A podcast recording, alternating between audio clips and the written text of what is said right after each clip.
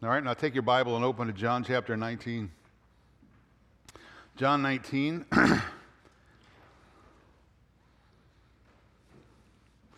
uh, starting in verse 28, and I'm just going to read uh, the next three verses.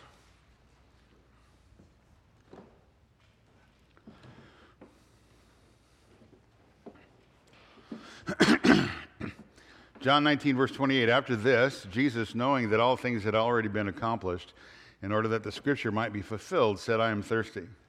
A jar full of sour wine was standing there, so they put a sponge full of the sour wine upon a branch of hyssop and brought it up to his mouth. When Jesus therefore had received the sour wine, he said, It is finished. He bowed his head and gave up his spirit.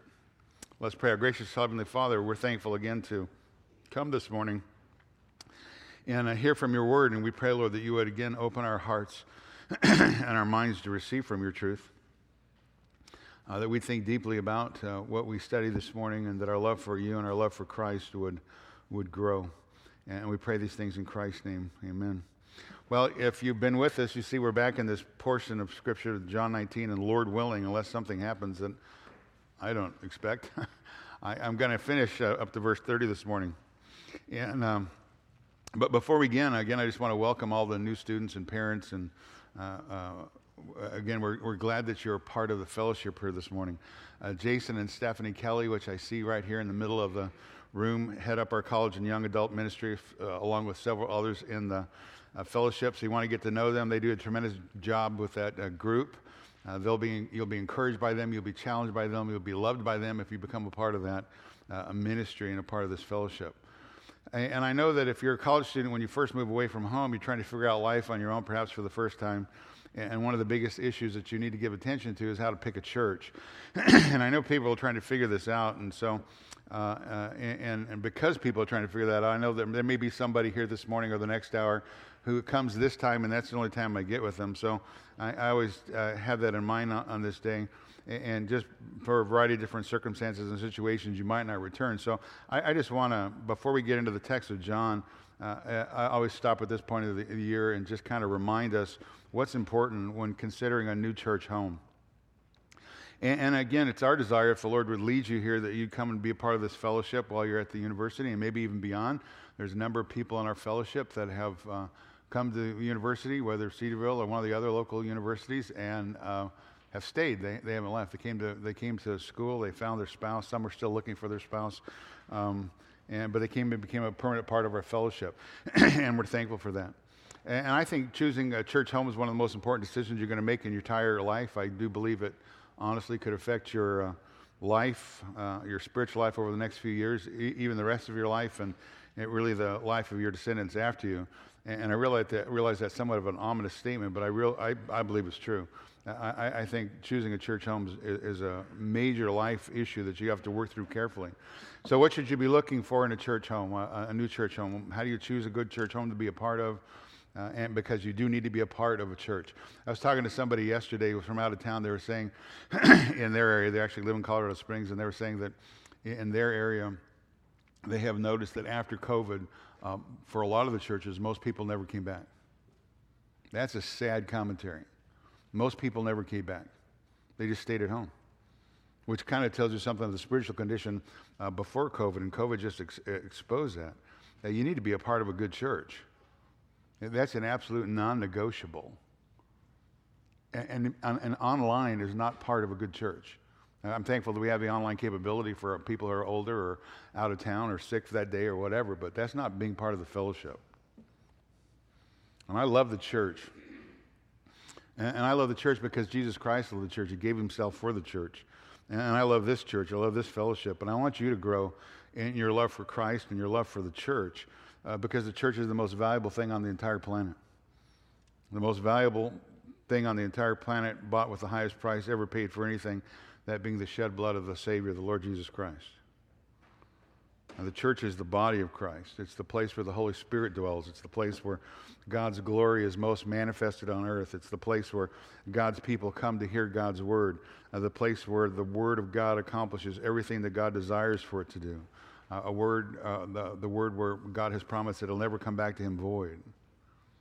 It's a place where God is always working in the hearts of his people. the hearts of his children to conform them more and more to the image of his Son, uh, the Lord Jesus Christ. Uh, the church is the one place on the earth where, the, where God is worshiped and praised and adored and, and exalted properly for who he is. Uh, the church is the place where uh, God's holiness and purity is modeled and, and lived out. Uh, the church is the place where true fellowship happens and true love occurs. So, if you're going to make a monumental decision like this on what church do you find yourself to be in a permanent part of uh, uh, during at least your university years and in the future, then you need to know what to look for. And while my remarks are obviously going to be directed primarily towards the college students, for those of us who've already made this our church home, I, I think it's always good to review and always good to be reminded uh, of how important uh, this situation is and, again, what we should be a part of in a local fellowship. So let me just give you some identifying markers of things that you would look for in a faithful fellowship that you'd want to be a part of.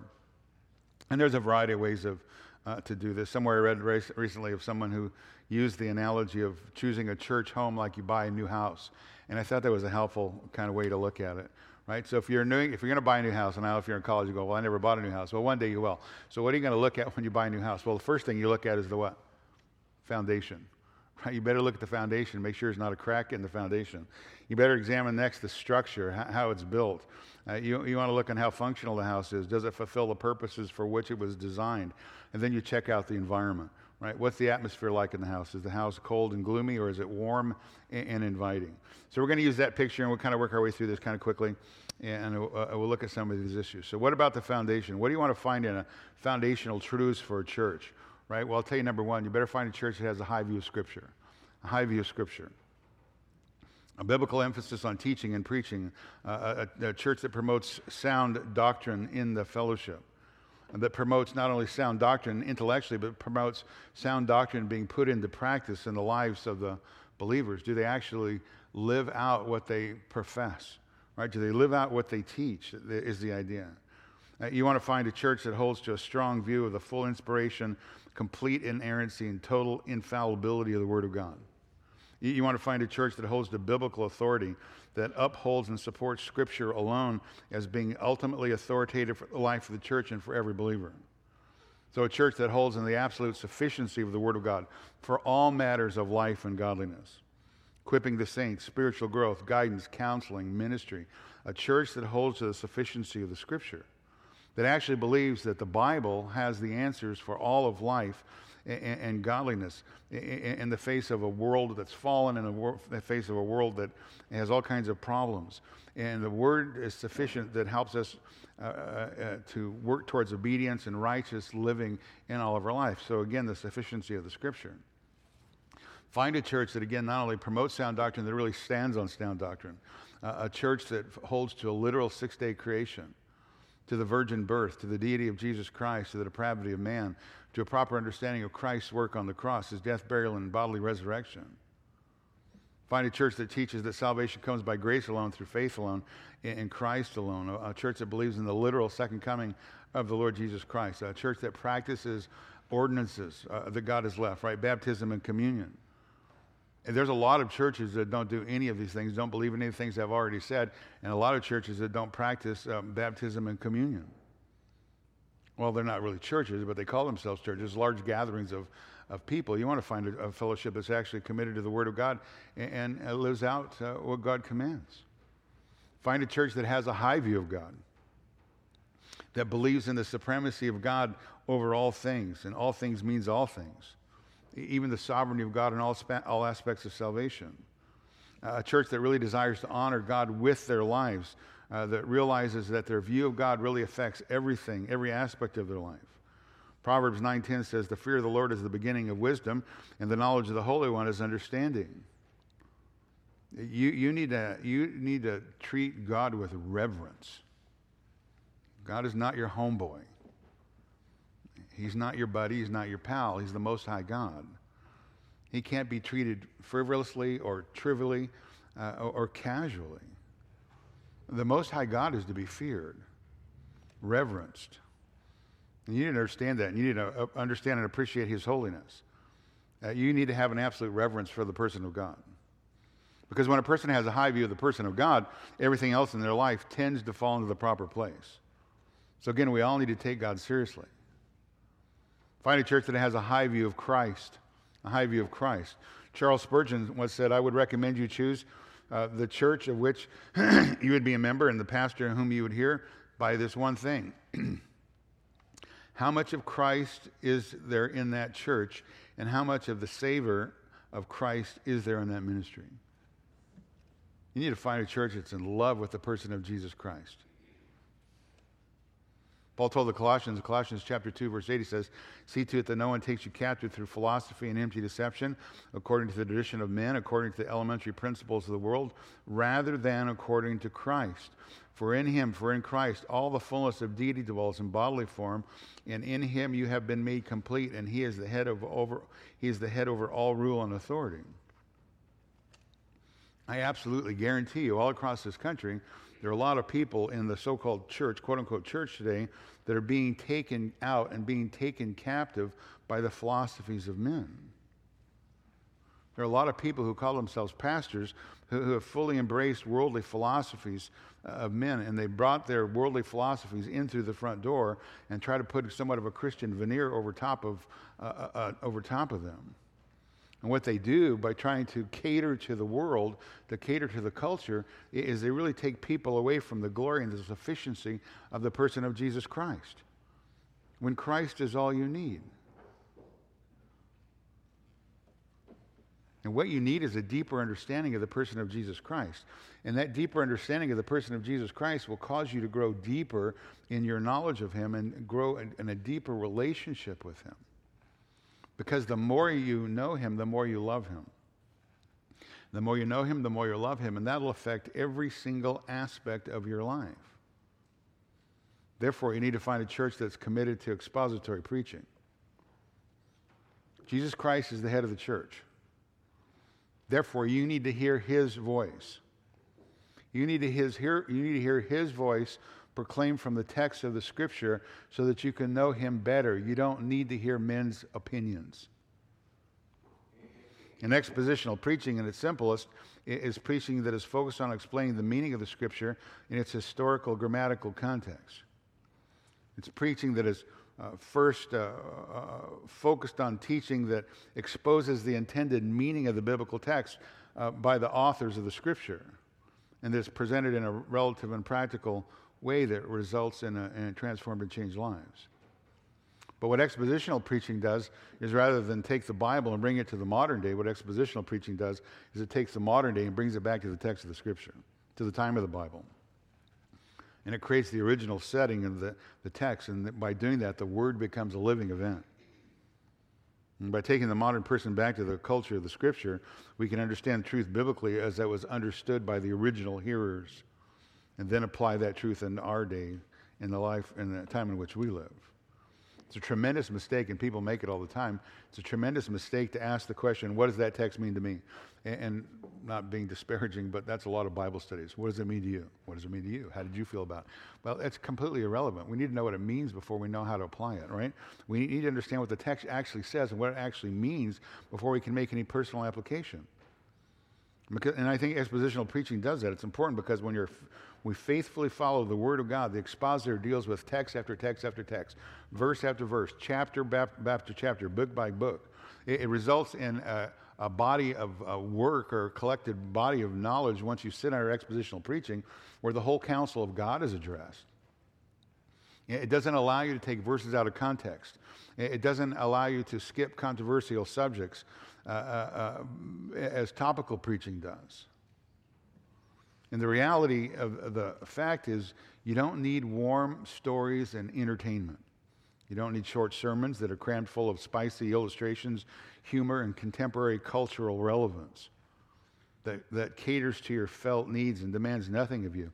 What you need is Christ. And it's God's word that takes you to the person of Jesus Christ. And you need to hear God speak through His Word. You don't need soft preaching. Around here, you'll hear often, if you stay, that soft preaching produces hard hearts, and hard preaching produces soft hearts.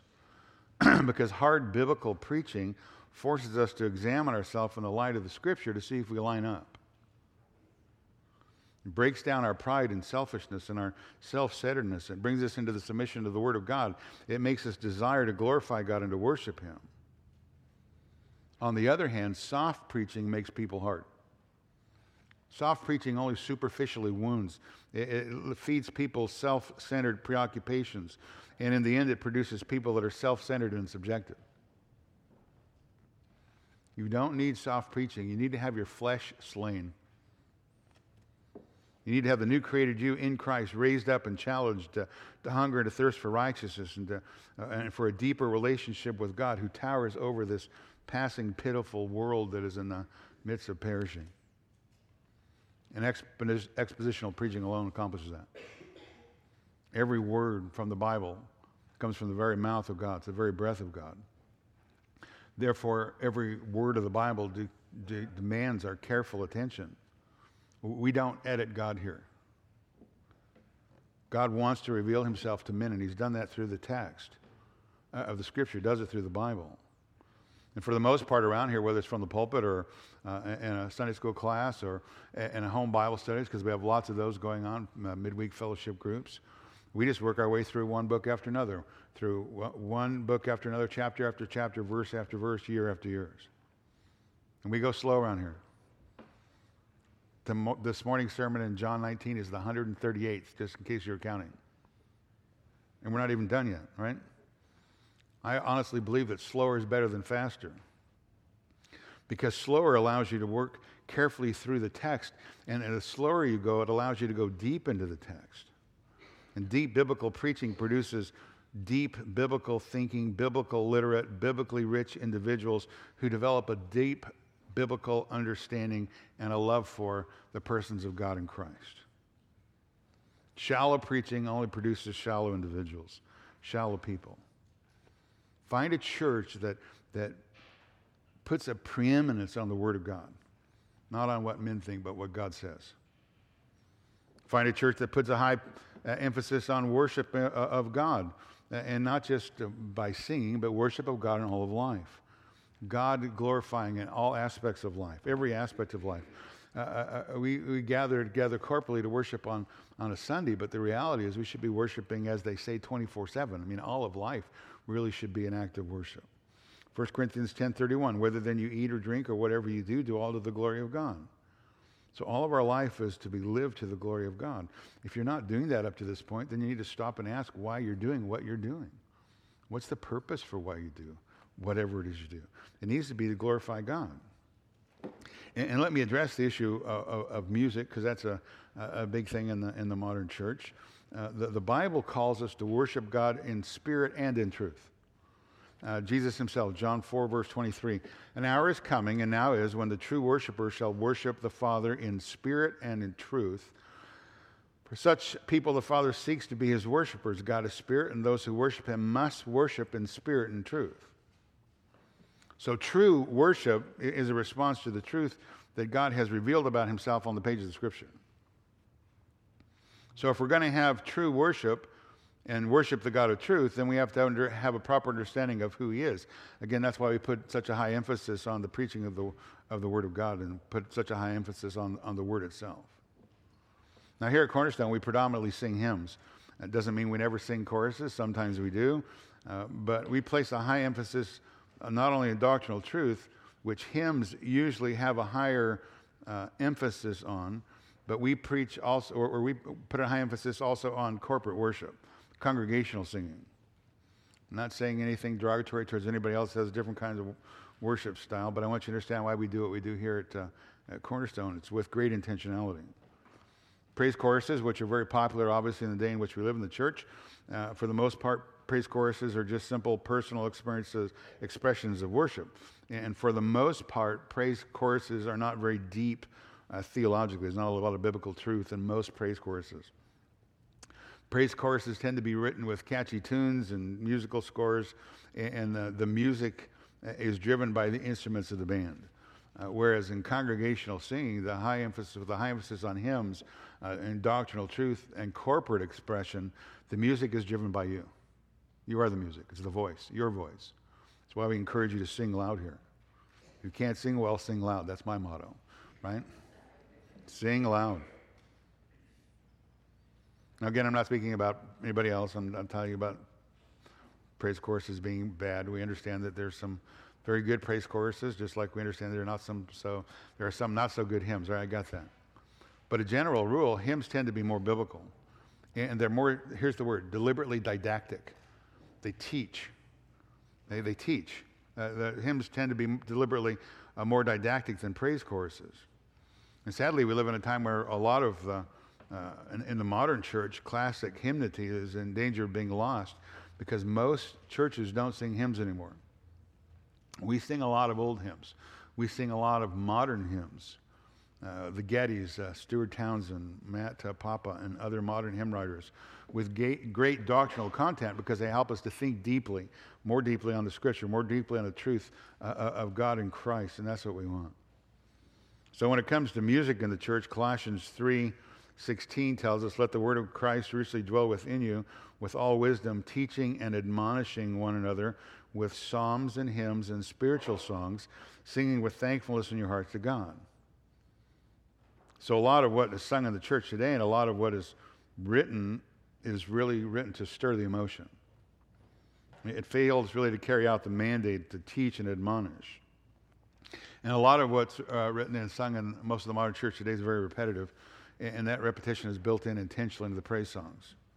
Uh, they, it's written in intentionally because it wants to put the intellect into a passive state while the worshiper musters up the emotion and, and as much emotion as possible. And, and that's really completely opposite to what the scripture commands. We're to worship through song and all wisdom, teaching, and admonishing. We, we want to inform you, not manipulate you. We, we want our music to stir the emotion. Yes, that's true, but feelings can't lead worship. Our minds have to be challenged by the truth, encouraged by the truth, informed by the truth. So if we're going to sing about how great our God is, can't sing that line over and over and over and over and over and over and over and over and over and over. You know the song, right? Unless we have some concept of why our God is great. Right? We, we're going to sing about how great our God is. We need to know why our God is great. Not just say the words written to some kind of music again that stirs us into some kind of emotional frenzy. So you're not going to find any 7-Eleven songs here. Seven words repeated 11 times. We don't do that. So when you look for a church, you look at the foundation. you find a church where that is absolutely committed to the building up the entire ministry on the word of truth in all aspects of the, of the ministry. A place that has a high view of the scripture, a place that has a high view of God, a high view of Christ, that preaches expositionally, because again, we all need to hear from the Lord. We need to hear from the Lord of the church. We need to hear the word of God. And again, a place that puts a high view of worshiping God in both spirit and truth. Second thing you look at is the structure, right? Find, find, look at the structure. Find a church that gives evidence that their ministry is in order, that their services have been planned, uh, the, uh, the services are planned, the teaching is planned, the administration is planned. The, the church has a, a, a church government that functions according to New Testament principles, excuse me, and commands. Find a church that practices biblical male leadership and, and, biblical eldership, where the leaders of the church are looking out for and shepherding and praying for the welfare of each member of the congregation. Male leadership is biblical. And simply stated, the modern promotion of female so called pastors is a direct attack on the authority of the Word of God. 1 Timothy 3:1 says it's a trustworthy statement. If any man aspires to the office of the overseer or the bishop or the elder or the pastor shepherd, depending on your translation, it's a fine work he desires to do. An overseer, therefore, must be above reproach, the husband of one wife, etc. 1 Timothy 2:11 Let a woman quietly receive instruction with entire submissiveness, but I do not allow a woman to teach or exercise authority over man, but to remain quiet, for it was Adam who was first created and then Eve. It was not Adam who was deceived, but the woman being quite deceived fell into transgression. Now, if God knows how to speak, and words mean anything, the text says what it says and means what it says. Paul says, uh, Do not allow women to teach or exercise authority over men.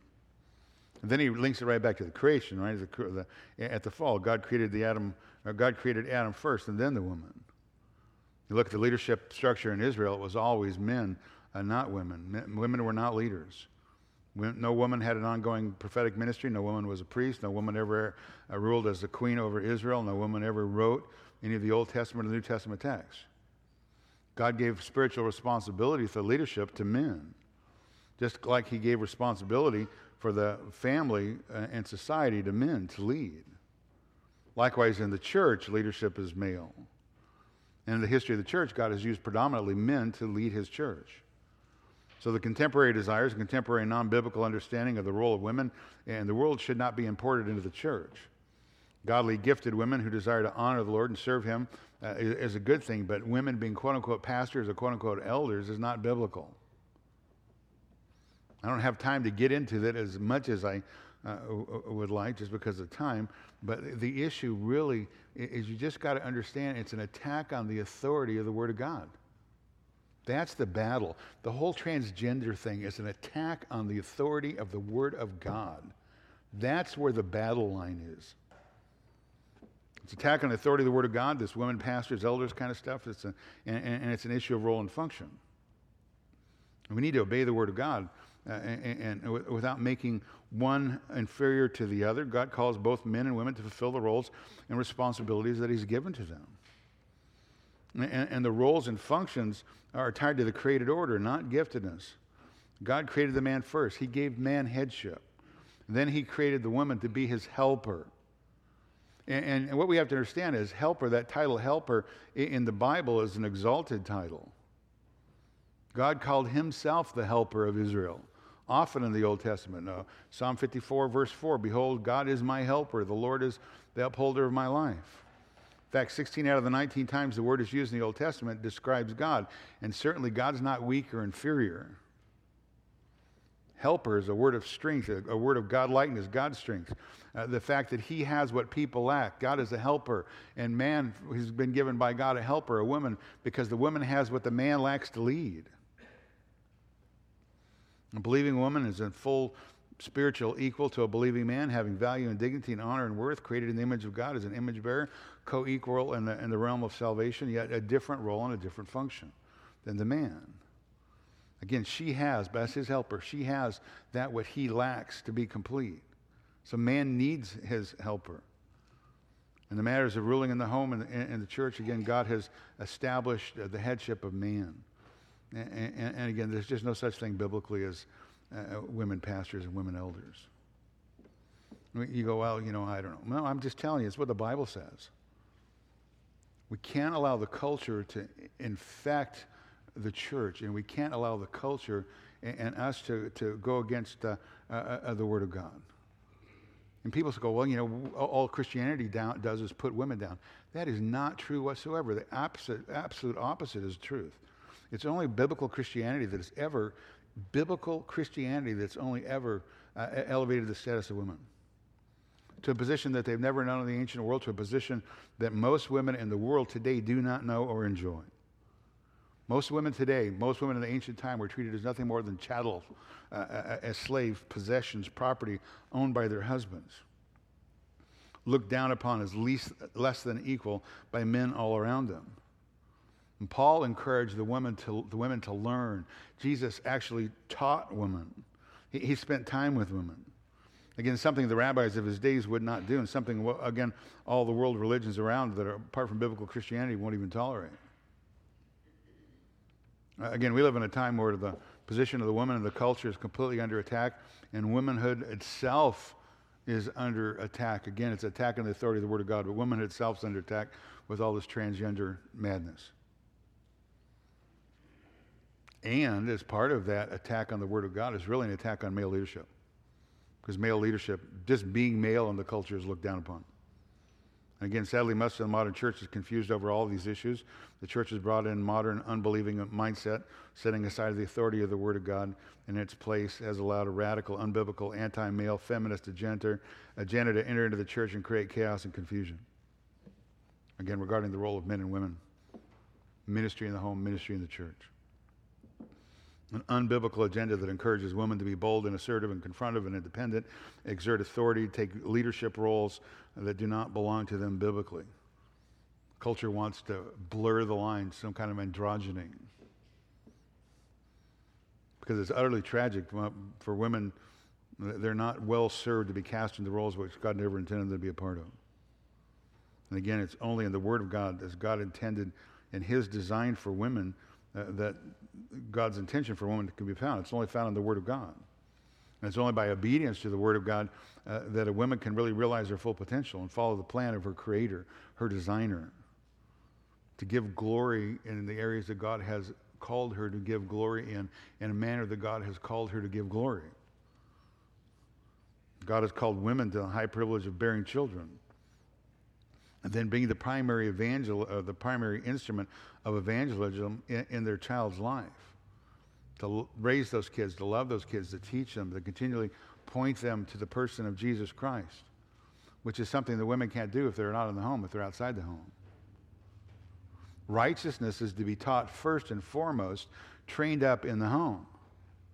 And, and, and when the home fails, you see exactly what you see in the society all around us. The unrighteousness that is part of the society that we're a part of is in part because there's unrighteousness in the home. It's not being taught and trained in the home. So women have a tremendous responsibility, a tremendous gift uh, of God to be the primary evangelists in the home. Again, male leadership has to see, oversee the whole thing. Find a church that practices church discipline. I, I, I, think to myself, like I picked every subject that's so unpopular in the world today, right? In the modern church. Church discipline, you got to be kidding me. We don't do that anymore. That's so old school. Yeah, I know. Not practiced much. But it's important because the scripture commands it. Because holiness is important in God's fellowship. Again, not, not that anyone in any fellowship is perfect. We're not saying that. But the purpose of church discipline is always restorative. It's always motivated out of a love to call people back that are erring and uh, going the wrong direction. Call them back to righteous living so they might be restored to the fellowship, enjoy the blessings of the fellowship and the blessings of communion with Christ. Church that practices church discipline holds a higher regard for the Word of God than the opinion of men, holds a high regard for holiness, uh, of which it expects of its members because the church is the called out ones, right? The called out ones of the society, separated from the world. We're not perfect, I, I understand that, but we're not to act like the world or live like the world or, or look like the world. We're the separated ones.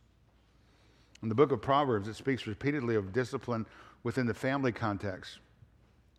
And the father is given the responsibility to discipline his children. Proverbs 13 24 says, He who spares his rod hates his son, but he who loves him disciplines him diligently if parents fail to discipline their children, it's evidence that they really don't love their children.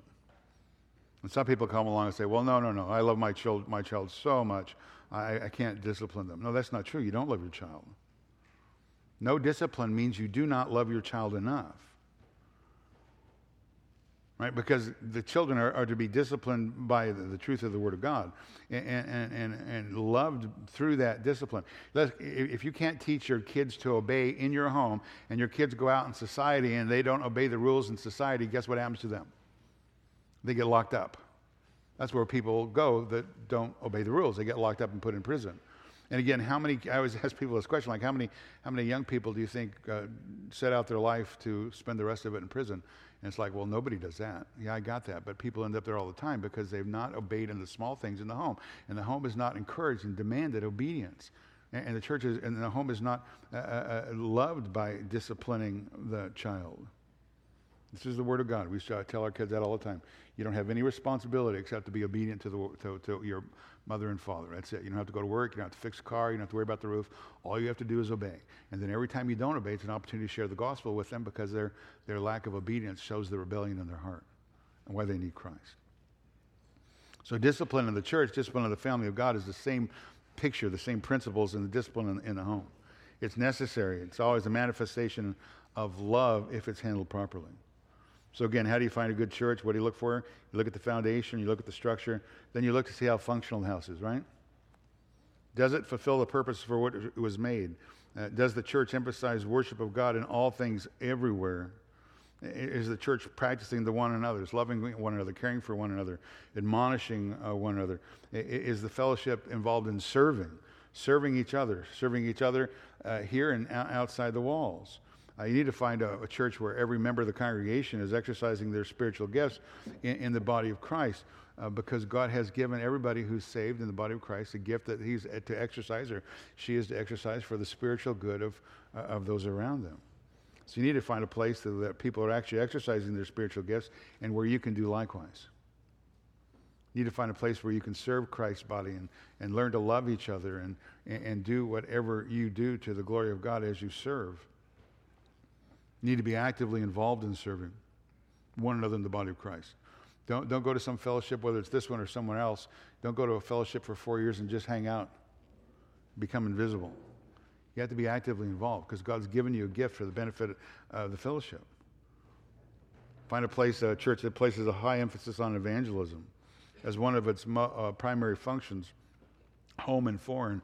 We just brought back uh, eight uh, individuals just a week ago uh, from, uh, from Japan that had gone there on, on, a mission trip. We, we, we, we think that domestic and foreign evangelism is, is important. So you want to have a place that, that puts an emphasis on, on the Word of God to reach out with the gospel and obedience to the person of Christ. So you look at the foundation, you look at the structure, you see how it functions, and then finally you check out the environment, right? What's the atmosphere like in the place? Is it distant, cold, or, or is it warm? Is it inviting? You want to be a part of a church that's inviting, obviously. You want to be a part of a church that genuinely loves each other, that genuinely cares for each other, that ministers to the needs of each other, that is gracious towards each other. A church that's not caught up in any kind of legalism or legalistic tendencies. A church that practices a sincere faith and places a high emphasis on unity, a place where you can feel like you belong. Now, as no one perfect, no one uh, person is perfect. There's no perfect church. I got that. We're all in process. But you want to find a church that has emphasis on these things, kind of places a balanced view on, on all of these different issues. Uh, again, a church that utmost its greatest desire is to honor Christ, to see Christ be made much of, where again people genuinely love each other. Now, I know that's an awful lot to kind of give you in a, a shotgun fashion. Uh, I, I, think uh, most people would say fire hose fashion. But I, I just want to encourage you to, to think about choosing a church. It's a great decision significant decision. And we hope it's Cornerstone. But again, we realize for a variety of different reasons it may not be. This might not be a right fit for you. But if uh, this is the first and the last time we meet, God bless you live a good and a godly life, right? So, what life is life if it's not a godly life? So, live a good and a godly life. Honor the Lord in all that you do. And if we can ever help you or serve you in any way, then let me know. Last thing before we get to the text if you're first time off into college, call your mom more than you think you should call your mom. Call your mom. She needs to hear from you. All right? She needs to hear that you're thinking of her, you love her, you're thankful for her. Call your mom. All right, now back to John 19. This morning you get two, two, for, two for the price of one. Did I mention not only we go slow, we go long? Did I mention that one? You'll, you'll adjust. People always said to me when they first started coming here, you talk too fast. And I go, no, you hear too slow. I'll train you. You'll get me. A lot to say in a short amount of time. John 19. And, and, again, if this is your first time with us this morning and you want to kind of catch up, you might want to go back and listen to some of the previous sermons because we've been working our way through this text for a long time. We spent a lot of time looking at the sham trials of Christ that the Lord went through, and we saw that there's never been a, greater miscarriage of uh, justice, more evil done to one man than was done to the person of the Lord Jesus Christ, absolutely innocent of any crime. We've been working our way through John's account of the crucifixion. Last week we took a detour, we went over to Matthew 27, and we looked at the event that John does not record in his version of the events of the cross, which was the darkness that appeared at the cross. So if you missed last Lord's Day in our study, you might want to go back and pick, up, pick that up. I think you'll be highly encouraged by it, informed, challenged, maybe come to a different position than perhaps the common one that most people hold to. Because in the darkness that comes at the cross, in those three hours from noon to 3 p.m., God's not turning his back upon Christ. The reality is, as we saw in the scripture, God's actually showing up in the darkness. Christ, again, absolutely guiltless, without sin and in the moments of those hours of darkness, in those three hours, God is pouring out his wrath upon the sinless one for our sin. God making him who knew no sin to be the sin bearer. that we might become forgiven and granted the righteousness, forgiven and granted the righteousness of the person of Jesus Christ. It, was a fascinating study, the darkness. Uh, we pulled a lot of material out of the Old Testament. Again, I think you'd be challenged, and encouraged by looking deeper at those three hours of darkness that God actually at Calvary has shown up to unleash eternal wrath upon the sinless substitute, the Lord Jesus Christ. He punishes, God punishes his son Christ so he will not have to punish us. And just as God showed up in the darkness at the Abrahamic covenant, just as God showed up at the darkness at the Mosaic covenant, God showed up at the, in the darkness in the new covenant. We went through all of that. The shed blood of the Lord Jesus Christ. God is there three hours, Christ absorbing eternal hell for all who would repent and believe upon him. Now, to get us back here to the text and back into the flow of the story, I told you the, no, uh, the, numerous times that John writes for a specific reason. He writes that you might believe that Jesus is the Christ, the Son of God, and by believing you might have life in his name. That's his purpose statement. So when he looks at all the events of the life of Christ and he's looking here at the events of the cross, he's not looking at the evil and the wickedness of men. He's not even necessarily pointing out and spending a lot of time looking at the physical or the spiritual uh, suffering of the person of Jesus Christ uh, that's, we've kind of spent a little bit of time looking at those things. He's looking at the person of Christ himself. And he's looking specifically here in this uh, situation of the cross, four aspects of the events of the cross that magnify Christ, that glorify Christ, that point to the deity uh, of the person of Jesus Christ. We've already previously worked our way through three of them. So, again, sorry if you're first time, you're going to have to go back and pick that up. But first, we saw the glory of Christ and the events of the cross in the fulfillment of all the Old Testament scripture. This happened so the Old Testament scripture might be fulfilled. Second, we saw the glory of Christ in the superscription written by Pilate and placed above the head of Christ uh, on the cross. And it was the Father attesting to the reality of who that person is, uh, the Father attesting to the innocence of his dear Son, making sure again that the entire world, that all the readers of Greek, Latin, uh, and Hebrew could see that Jesus is the Christ. Uh, he is the King of the Jews being executed there on that cross. The third aspect we looked at was the selfless love of the person of Christ.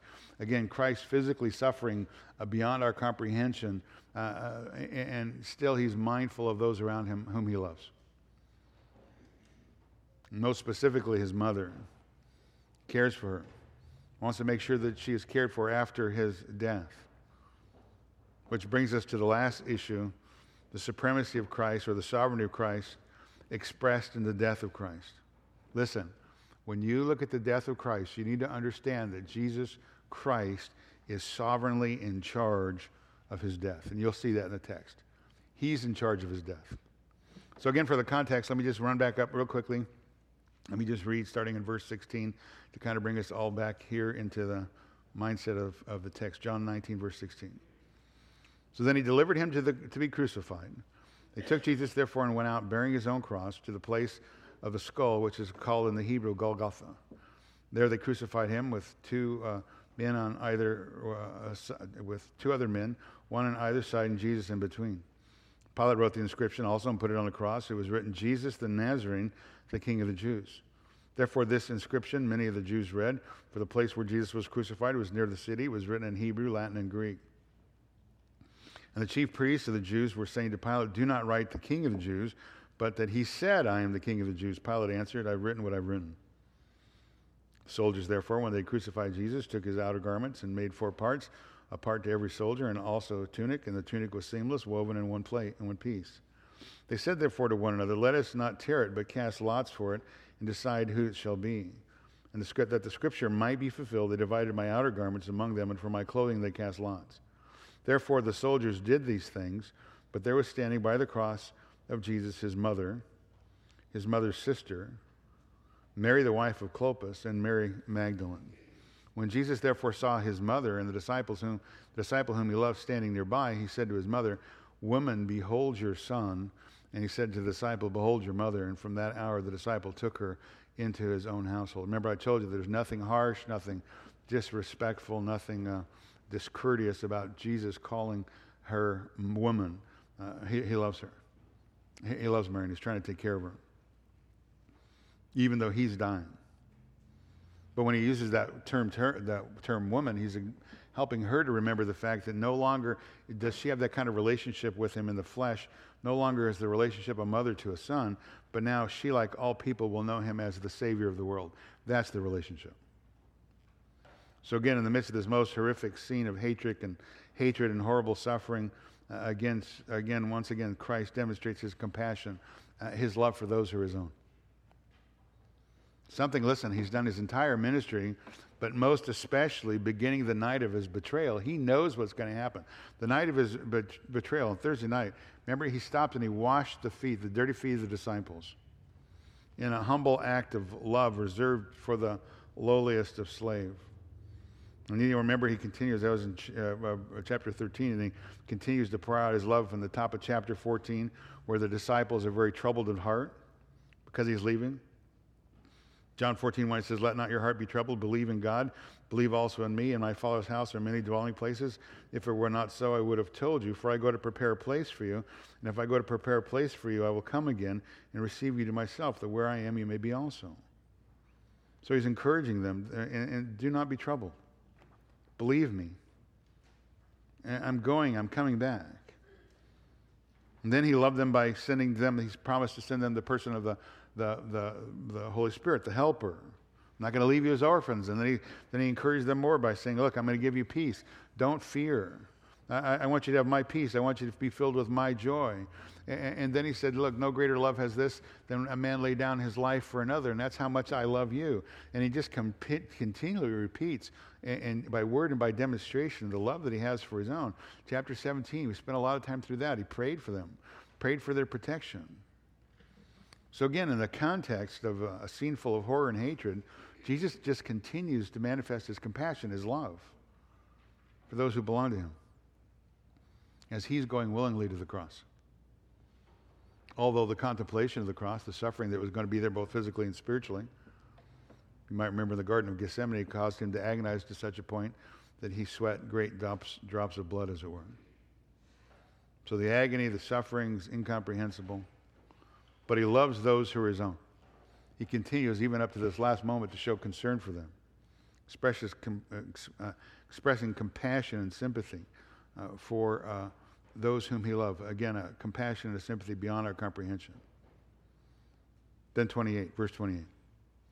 After this, after this continual demonstration of love and compassion, after this caring intentionally for his mother, a- after the darkness. After this, Jesus, knowing that all things had already been accomplished, in order that the scripture might be fulfilled, said, I am thirsty. A jar full of sour wine was standing there, and so they put a sponge of sour wine uh, upon the branch of hyssop and brought it up to his mouth. When Jesus therefore had received the sour wine, he said, It is finished. He bowed his head and gave up his spirit. After this, Jesus, knowing that all things had already been accomplished. So Jesus is hung on the cross for six hours. Again, the suffering that he has experienced is unparalleled. Nevertheless, his mind is perfectly clear. And he's still in charge of his faculties. He's still demonstrating his omniscience because Jesus, again, is God come in the flesh. He knows all things. He knows the plan exactly. He knows every detail that needs to be accomplished. He knows the time, his time is, uh, uh, uh, uh, the time of his end is near. He knows that, that for the scripture to be fulfilled, he must die. And he knows that there's one more prophetic scripture yet to be accomplished. Therefore, in order that the scripture might be fulfilled, he said, I'm thirsty. Back in Psalm 22, which David's Psalm of the Cross depicts the suffering of the Messiah uh, on the cross, part of that suffering, part of that torture, uh, physical suffering of the torture of crucifixion was thirst. Uh, Psalm 22, verse 15 says, My strength is dried up like a potsherd, my tongue cleaves to my jaws, as, uh, and thou didst uh, lay me in the dust of death. Right? Thirst, part of the torture of, of crucifixion. Jesus, knowing that all things had already been accomplished, again, he knows there's only one remaining prophecy needs to be fulfilled. He says, In order that the scripture might be fulfilled, he said, I am thirsty. That comes out of Psalm 69, verse 21, where it says, They also gave me gall for my food, and for my thirst they gave me vinegar to drink.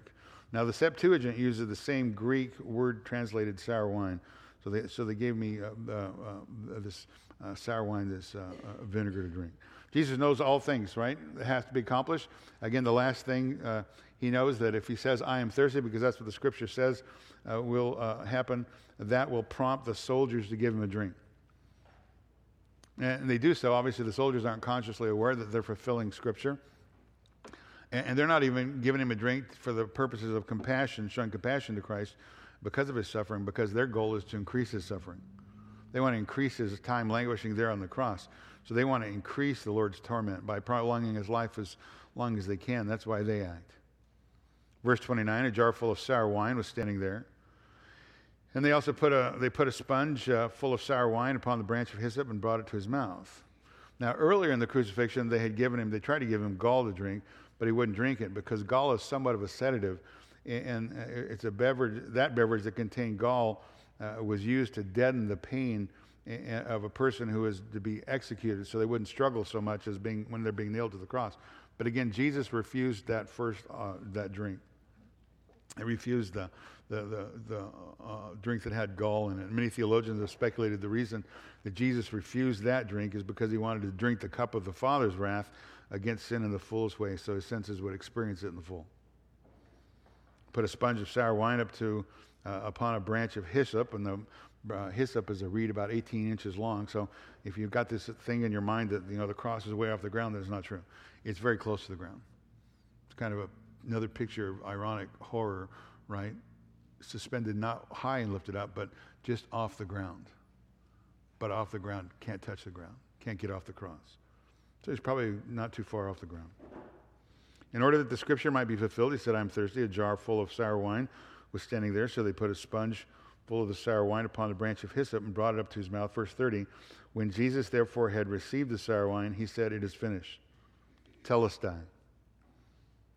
In um, Matthew 27, verse 50, Mark 15, verse 37, in those verses, it actually says that the Lord shouted those words. He cried aloud.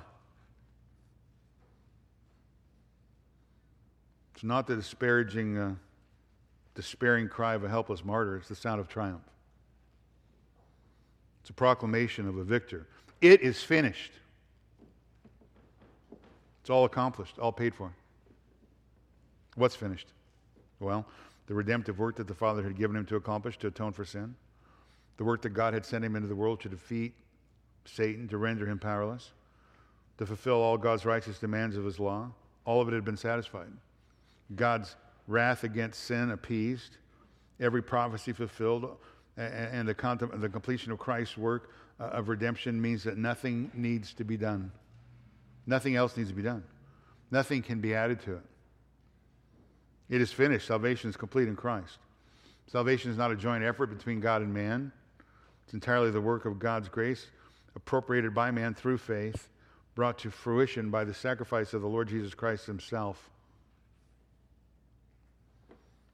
Again, verse 30 when Jesus therefore received the sour wine, he shouted, krazo, he cried out, It is finished. And that's important because it demonstrates the fact that he still has physical strength within him. He's still physically strong. He cries out. He's not slowly fading away. He's not, uh, he still has enough strength and uh, vitality to, to shout with a loud voice. He's not to the point of exhaustion. And again, he wants to make it clear what he has done. So by yelling, again, he demonstrates the fact that he still has the resources physically to stay alive if he chooses. When Jesus, therefore, had received the sour wine, he said, It is finished. In Luke's version of this, uh, Luke uh, 23, verse 46, he says, At that moment, Christ says, Father, into your hands I commend my spirit. When Jesus therefore received the sour wine, he said, It is finished. And he bowed his head and gave up his spirit. Note what it says. Words are important. He bowed his head. Up to this point, the clear intimation of these words that he must have been holding, holding his head erect, upright, because he is the king of the Jews. He's not some impotent sufferer whose head is helplessly bobbing forward, laying on his chest. If so, he would have no occasion to choose to bow his head. He calmly, reverently bows his head because, again, this is no mere man hanging on the cross. He bowed his head, here it is, and gave up his spirit. Paradidomai gave up. He gave into the hands of the others, what, uh, to another is what that word means, gave up.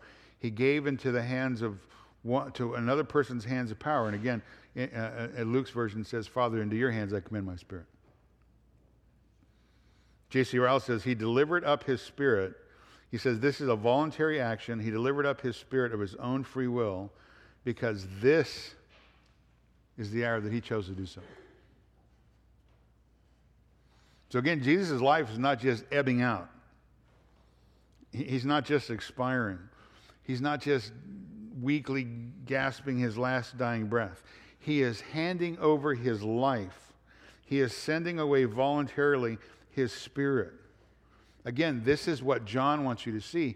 He wants you to see that Jesus is demonstrating his sovereignty over the event of his death. Because you'll remember, Jesus said back in John chapter 10, verse 17, I lay down my life that I may take it again. Verse 18, no one has it taken from me, but I lay it down by my own initiative. I have the authority to lay it down. I have the authority to take it up again. This command I received from my Father. He bowed his head and gave up his spirit. Now, Jesus dies sooner than most men died on the cross. In, in fact, Pilate was surprised when Joseph of Arimathea uh, comes and asks for the body. He couldn't believe it. So he sends some, midi, some men over there to check to make sure that uh, he's really dead because it was so abnormal for someone to die so soon. Because the truth is, the Lord still has the power to live if he desires to do so. But again, John, by using that specific phraseology, he wants you to bring your attention to the person of Jesus Christ and see that Jesus Christ is sovereign over all things, even his death, even the sending away of his spirit. Listen, you got to think about that one because we, we just pass over that one too easy. Nobody has the power like that. Nobody has that kind of power to give up your life whenever you want. Just like no mere man has the power to raise himself from the dead. No mere man has the ability to choose the moment of his death. I already know what you're thinking, but you're not thinking about it correctly. Someone wrote this. He said, You can shoot yourself, but you've given the power of death to the bullet. You can take poison, but you've given the power over life to the poison. You can throw yourself off a tall building, but you've given your life over to the power of the fall when you come in contact with the ground. No mere man of his own will can determine the moment of his own death just as no mere man has the power to defeat death by way of resurrection, except this one man, the Lord Jesus Christ, because he is no mere man. He's God incarnate. Power over death, power over life. Nobody is taking Jesus' life from him on the cross. He is voluntarily laying it down as a willing sacrifice, standing in our place, taking the punishment that is due us out of his tremendous love for us, so that our sins would be forgiven, that we be reconciled unto God. Therefore, he bowed his head and gave up his spirit. I mean, what an amazing Savior, huh? What an amazing grace, amazing love demonstrated by the Father and the Son. So, again, as we look at the death of Christ, we remind ourselves that the death he died, he died for our sins as our substitute his death for our life that we might live. And we who believe on Christ shall live forever. Sinners though we are, we live because Christ died the innocent for the guilty. Satan can't drag us away from that eternal life. Second death can't harm us. Paul in the book of Romans says, No one, no thing can separate us from that kind of love. No one can separate us from this blessed person, the Lord Jesus Christ, the one who paid our debt of sin, the one who gave us eternal life. The hymn writer says correctly, How can it be that thou, my God, should die for me, right? Amazing love. How can it be? John wants you to look at Christ see the magnificence of Christ everywhere in his life, even at the cross. Our Father, our God, we're thankful for this time that we've spent together this hour looking at your word. We thank you for the richness of your word. Thank you for the great picture, great reality of the person of Jesus Christ and all that he's done. The glory of Christ. Help us to focus on Christ always. Not the ugliness and the wickedness of men here at the cross or even the day in which we live, but help us to look at the glory of Christ. Do your work in our hearts, we pray. Help these uh, students choose wisely a church that loves you and loves your truth, a church where they can be a part of and serve and give you the honor that you so richly deserve. I pray in Christ's name. Amen.